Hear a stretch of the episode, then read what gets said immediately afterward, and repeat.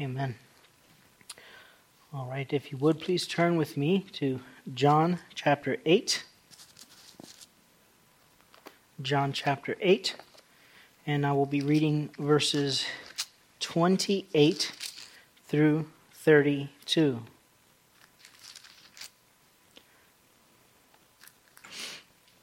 John chapter 8, verses 28 through 32. Don't worry, I'm only preaching verses 28 and 29.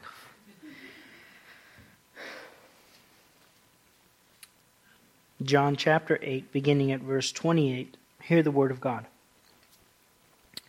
Then Jesus said to them, When you lift up the Son of Man, then you will know that I am He, and that I do nothing of myself, but as my Father taught me, I speak these things. And he who sent me is with me. The Father has not left me alone, for I always do those things that please him. As he spoke these words, many believed in him. Then Jesus said to those Jews who believed in him, If you abide in my word, you are my disciples indeed. And you shall know the truth, and the truth shall make you free. Amen. Amen. Uh, Jesus, uh, in this chapter, proclaimed that he was the light of the world. And really, this is where this discussion, this entire discussion begins. He makes this public declaration that he is the light of the world. In other words, he is the source of our knowledge of who God truly is. If you want to know God, and who he is, you must look to Jesus. And anyone and everyone who refuses to believe who Jesus is will die in their sins because he is the Son of God, the Son of Man, the gift of God. He is equal with God. He is the bread of life. He is the light of the world, as we saw last week. And as we've been looking at John, we've seen all of these things. So now, as Jesus speaks these words, what will it take for these Jews who are listening to Jesus to believe that he is the true Messiah? What will it take for you to believe? What is it that convinces a person that Christ is the Son of God? The cross. The cross is where the glory of Christ and the glory of God shines brightest. That is where the glory of Christ is revealed in all of his greatness and grandeur. And this is exactly what Jesus says to the Jews here. Look at verse 28.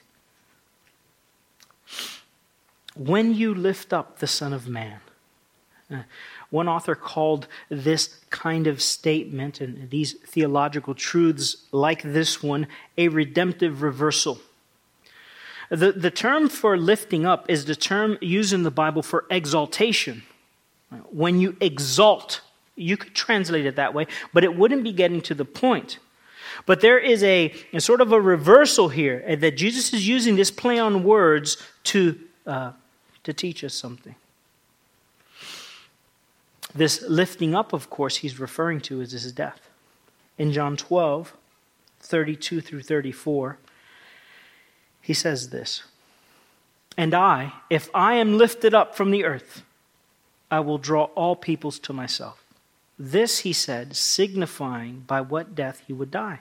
When he speaks of himself being lifted up in the Gospel of John, what he's talking about, of course, is his crucifixion. But it is in his crucifixion that he is exalted. And this is a redemptive reversal. Listen to what he says to them. You might have missed it. When you, he's speaking to the crowd, and he's saying to them, When you lift up the Son of Man, when you murder me. That's what he's saying there. That's exactly what he's saying to them. Some of these Jews would be there when Pontius Pilate asks, What then shall I do with Jesus, who is called the Christ? You know what they're going to say? Let him be crucified. He asks, What evil has he done? You know what they say? Let him be crucified. And then they say this His blood be on us and our children. There's another redemptive reversal because what they mean is that the guilt of his death may it be upon us. But apart from that, apart from his blood being upon us, we could not be forgiven. Apart from the Son of Man being lifted up, apart from him being murdered, he was murdered. Apart from him being murdered, we would not know who he is. The way to the crown for Jesus is the cross. His exaltation, his crucifixion, is where his glory shines the brightest. So, he says this then, at that point, when I'm lifted up, when I'm crucified, then you will know that I am he. These are the people who he came to save. And they are going to crucify him. But what does he mean by this? You will know that I am he. Well, it, it, uh, it could mean that they're going to see him there on the cross and they'll believe that he is the Savior of the world. And for some of them, that happened. Right? There was 150 at the beginning of the book of Acts, and then John, uh, Peter preaches the gospel on the day of Pentecost, and he says to them, You crucified him. And they're cut to the heart. And they believe. And 3,000 are added to the church that day. It could mean exactly what it means for the Pharisees is that they knew that he had been raised from the dead. So you know what they start doing? They start paying people. Hey, lie. You know, don't tell him his tell everybody his disciples came and stole his body. We don't we don't quite know exactly the point that Jesus is making to his audience, but we know the implications for what he is saying. And it's this if you are a Christian, the only reason that you are right with God is because Christ was crucified. Let me put it this way in the words of the Heidelberg Catechism if you desire to be a member of Christ by faith, a partaker of his blessings, so that you may confess his name and present yourself as a living sacrifice of thankfulness to him, and also be free and have a good conscience, that you may fight against sin and Satan in this life, and afterwards reign with Christ eternally over all creation. You know what you must believe? That he was crucified for you. You are the reason why he was on that cross. Your, your guilt is the reason why the Son of God had to die. It's very easy for us to look around, you know, maybe at our spouse and maybe at our kids and maybe at our friends and say, You're the reason. I forget, I don't know if it was a teacher or somebody said this to me. Whenever you're pointing one finger at somebody, you're pointing three at yourself.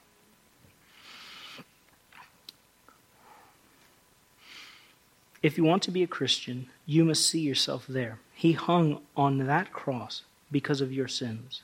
He was there for you and because of you.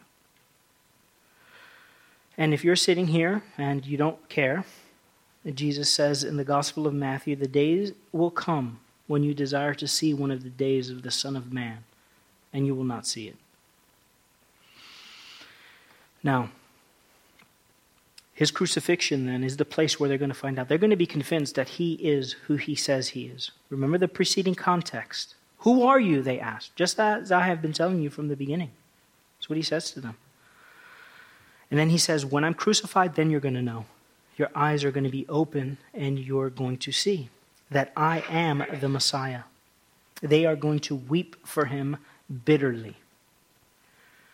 But now, listen to what he adds here. And I do nothing of myself. literally, I do nothing out of myself. What the Father wills, the Son wills. Of course, this is a this is a very in-depth, uh, a very deep statement that should drive us into a consideration of the essence and nature of God.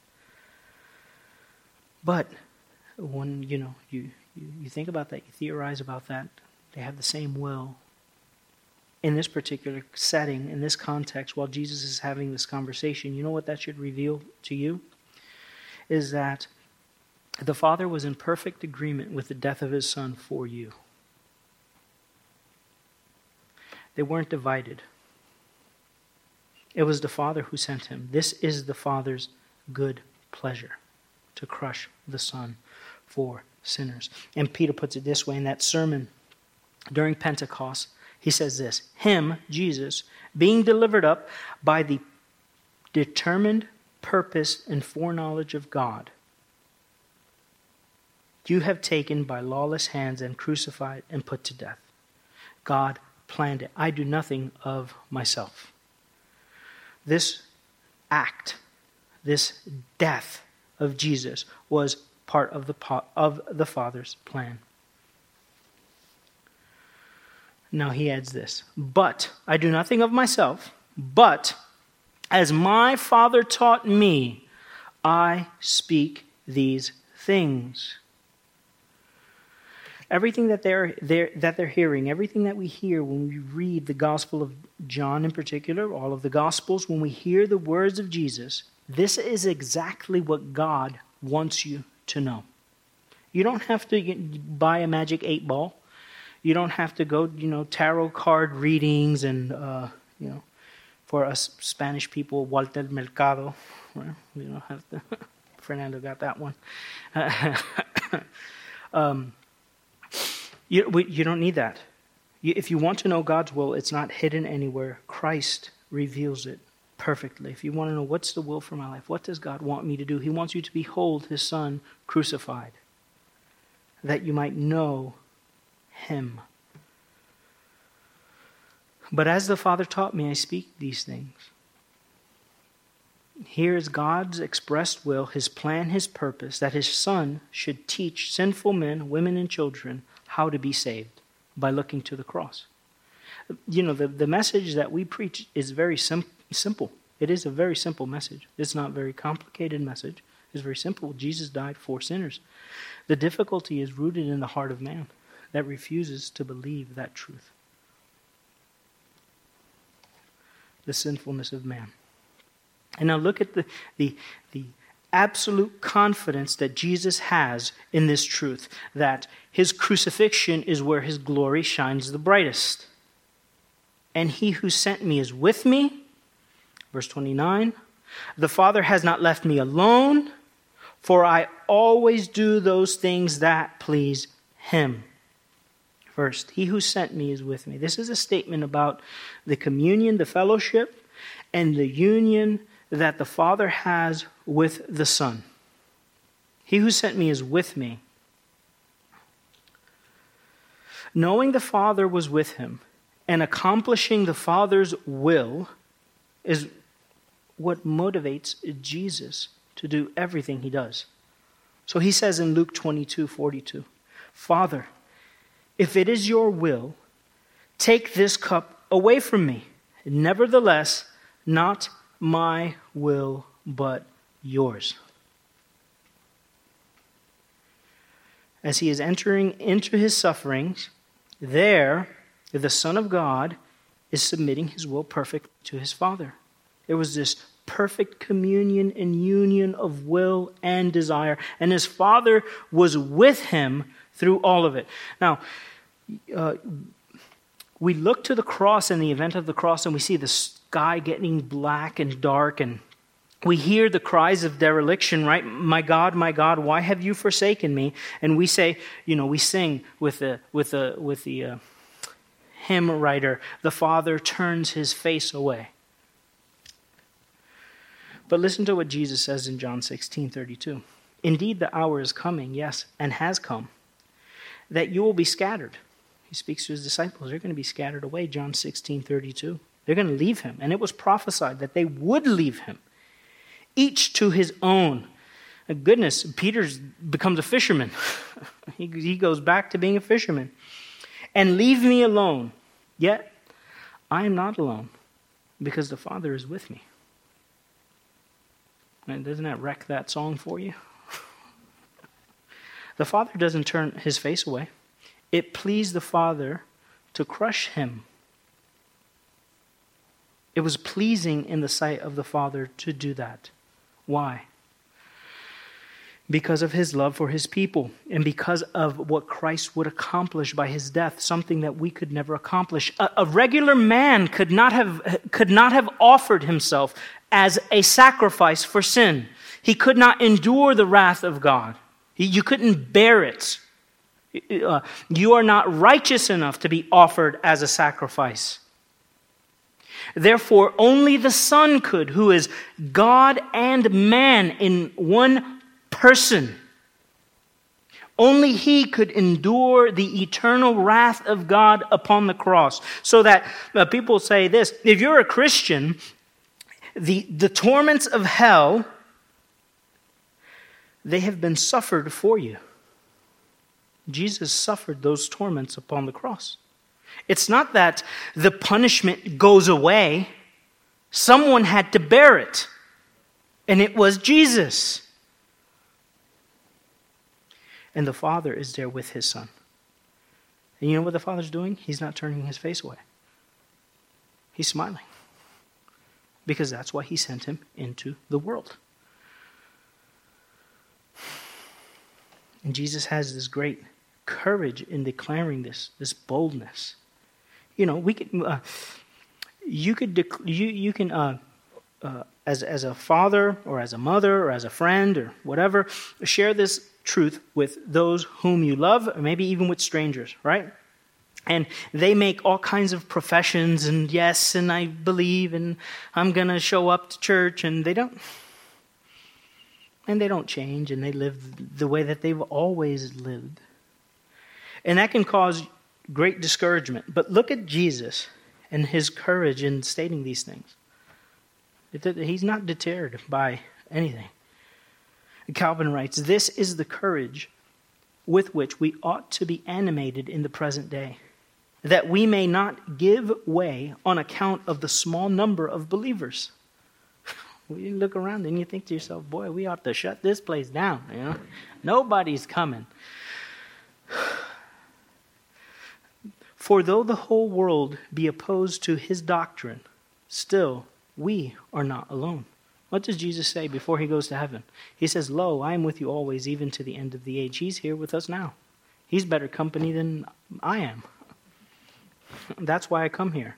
Not because I'm here, because he's here. So he, he says this with great confidence. There's this union and communion between him and the Father, and everything that he does and everything that he says is a revelation of the nature, the very nature and person of God. Everything he's doing. For I always do those things that please him. He's he, God never the communion between the Father and the Son is never broken. The reason it's never broken is because everything the Son does pleases the Father. So in Isaiah 42 1, we hear these words Behold, my servant, whom I uphold, my elect one, in whom my soul delights. The Father took great delight and joy in the Son. Now, as a, as a sinner, I do not delight God that way. But I know someone who does the Lord Jesus. If I want to find favor with God, that is where I go. I don't know if you had this situation, but I had this situation growing up. This is anecdotal, but I think it's a good illustration. Did you have a sibling who your parent liked more? I mean, it was unspoken. You didn't say, and your mom or dad didn't say, I like this one the best. But if you guys wanted to do something, if you wanted to watch a movie, get some lollipops, ice cream, right? This was the kid that you sent in to accomplish the mission. Hey, why don't you go ask if we can, right? You send that one in, and that one goes in, and we got cookies, you know, we got, we're going to Stewart's, baby, you know. uh, trite, this is a trite, trite way, right? And um, using some levity here, uh, joking, but um, when we desire anything from the Father, we come to the Son. We, we don't come to God based upon anything that we've done, any virtue that's found in us. No. We come to the Father through the Son, as the song puts it. And we see God's disposition and his readiness to hear us in this. Not because their wills are contrary or anything like that, they work together. Jesus says, he makes a statement. And I, and that I do nothing of myself. Jesus voluntarily, he, he willed to die for sinners. But his will and the Father's will were perfectly united. There wasn't a division between the Father and the Son. There was this perfect desire. And because of that desire, or you could say love, because of their love, they accomplished exactly what Jesus was sent into the world to do, which is save. And if we want to know who Jesus is, that's where we look. We look to the cross. Now, you see why I said that um, since I don't have other people preaching, I could, you know, I could arrange a sermon however I want. Take a long time in the Lord's Supper. Um, and I could just do two verses in John. Uh, again, here. When you lift up the Son of Man, then you will know that I am He. If you're sitting here today and you are not a Christian, what should you do? Or maybe you're sitting here today and people think you're a Christian and you're really not a Christian. What should you do to, to take that mask off, to stop the, the masquerade, Meditate upon the cross. Look to the cross. Look to what God is accomplishing and has accomplished there at the cross.